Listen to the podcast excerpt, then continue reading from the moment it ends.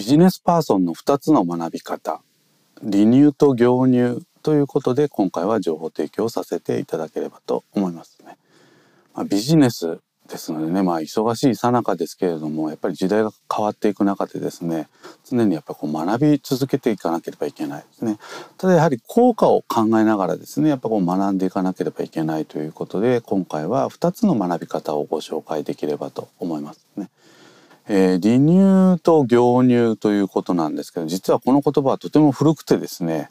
えー、禅の開祖であるダルマ大師が伝えた、ま、言葉だというふうに言われています。ね。えー、修行には理屈から入る離乳ですね、え、理屈の理ですね、え、理屈から入る離乳と、え、実践行動から入る行乳ですね、え、行いから入ると書いて行乳と読みますけれども、ま、この2つがあると。いうふうに言われていますね。でこの離乳と業乳はどちらがいいとか悪いとかそういうことではなくってですね特にまあ昨今のこの環境下で言いますと、まあ、上司と部下との関係で言いますと特に上司から見た時に、え、部下の成熟度に合わせてですねこの離乳と業乳の2つをうまく活用していく必要があるんではないかなということなんですね。えー、すなわちまあ離乳はティーチングですねすなわちま教えるということですね。えー、業乳はまコーチング、えー、行動支援と言い換えてもよろしいかと思います。ね、でじゃあそれぞれですねこの離乳と業乳の効果的な場合っていうのはどういうケースがあるかというところをですね、まあ、考えていければと思うんですけれどもまず離乳ね、えー、理屈から入ることがま効果的な場合というのは一番わかりやすいのはおそらく新入社員の方ですね。えー、それからまあ新入社員ではないにしても職種を転換をしたりとかですねあるいはこう役割が新たに変わった人ですね、まあ、こういった方々にはあ離乳が効果的だということなんです。まあ、なぜかというとですね、えー、まあ、この仕事を初めてやるわけですからね、まあ、いきなりやれと言ってもまあできるわけないね。そういった方々にはやっぱり理屈も含めて、えー、教えてあげる必要がまあありますよねということですね。えー、有名な山本五十六の言葉で言うと最初の部分ですね、まあ、やってみせ言って聞かせるというところが一番効果的これがまあ離乳ということになろうかと思いますね。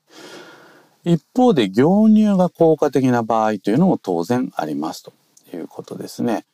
えー、まあ同じ職種あるいは役割で経験を積んだ人がさらにまあステップアップをしていくということですね。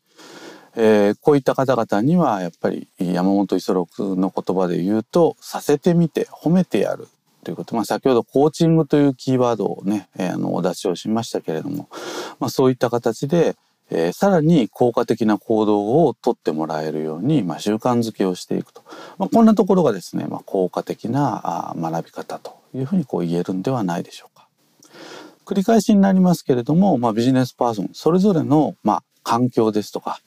立場ですとか役割ですとか、まあ、そういったものを含めながらですね、えー、この離乳と業乳を効果的に組み合わせながらですねこう学んでいくということが一つ重要ではないかなと思いますね。まあ、今日はあ上司と部下との関係の関わりにおいてですね、まあ、部下に対して、えー、上司がどういうふうに関わっていくかという、まあ、文脈でお話をしましたけれどもこれはもちろん私たち自身が成長していく時にもですねこの離乳と業乳をうまく組み合わせながら学んでいく、ね、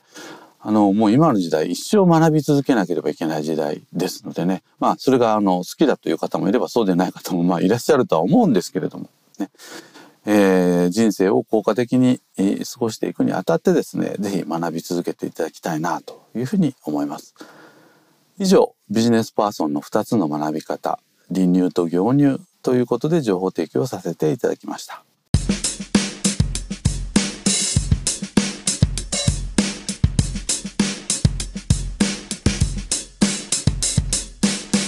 Oh, thank you.